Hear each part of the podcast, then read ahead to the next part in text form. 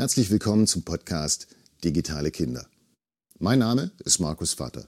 Ich bin einer der Gründer der Systemwerker.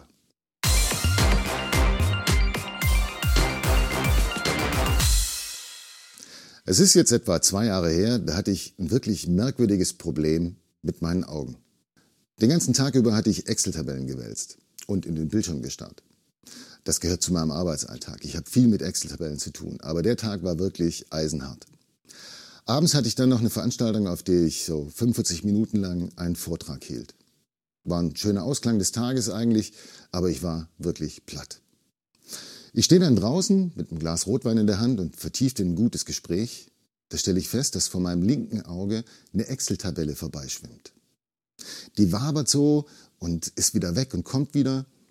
Und ähm, ich habe aber ganz deutlich die, die Excel-Tabelle gesehen.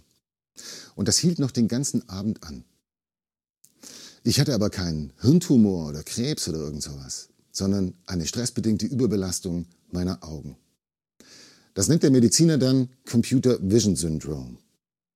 Wenn man lange vor dem Bildschirm sitzt, kann man Augenschmerzen und gedoppelte Sicht bis hin zu Kopfschmerzen bekommen. Das ist normal, eine Berufskrankheit sozusagen. Grundsätzlich hilft eine gute Auflösung und ein guter Kontrast und eine ordentliche Bildschirmhelligkeit. Da moderne Bildschirme immer mehr Pixel auf immer weniger Raum möglich machen, können Schriften auch immer kleiner dargestellt werden. Das kann ebenfalls zu Augenproblemen führen. Ich werde mir jetzt demnächst eine spezielle Brille nur fürs Tablet und für den Computerbildschirm machen lassen.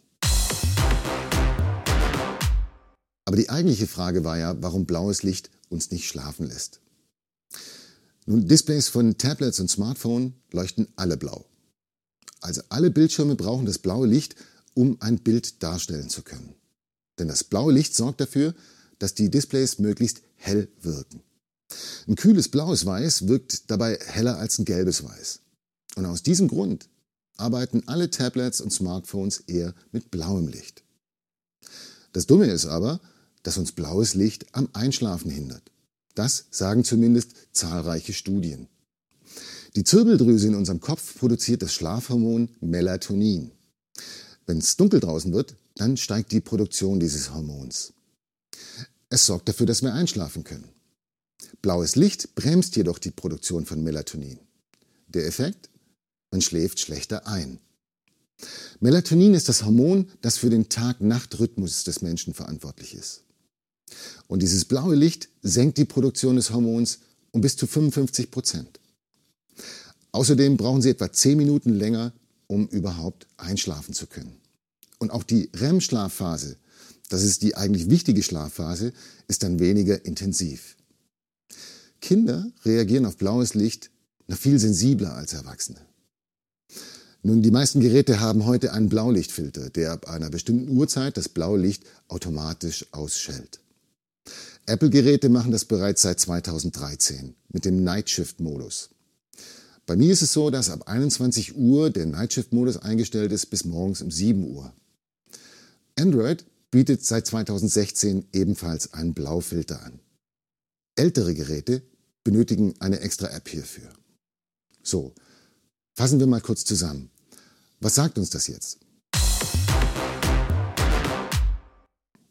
Sorgen Sie grundsätzlich immer für ein scharfes Bild und damit ist die Auflösung gemeint. Ebenso sollten die Buchstaben oder Bilder im Vergleich zum Hintergrund kontrastreich dargestellt werden. Und schrauben Sie die Bildschirmhelligkeit nicht völlig runter. Ich weiß, das schont die Batterie, aber das Display sollte möglichst hell sein. Kinder sollten zwei Stunden vor dem Schlafen überhaupt gar keine Displays mehr anschauen. Wer vor dem Schlafen noch ein Tablet oder Smartphone benutzt, braucht einen Blaulichtfilter.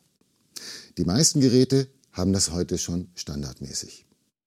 Sie finden weitere Informationen zur physischen Belastung bei der Nutzung von Smart Mobile Devices bei der Bundesanstalt für Arbeitsschutz und Arbeitsmedizin.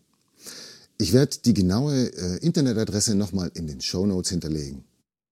Warum gibt es eigentlich keine Gebrauchsanleitung für den gesunden Einsatz von Mobiltelefonen? Vielen Dank fürs Zuhören. Digitale Kinder. Warum wir unsere Kinder in einer digitalen Welt besser nicht alleine lassen.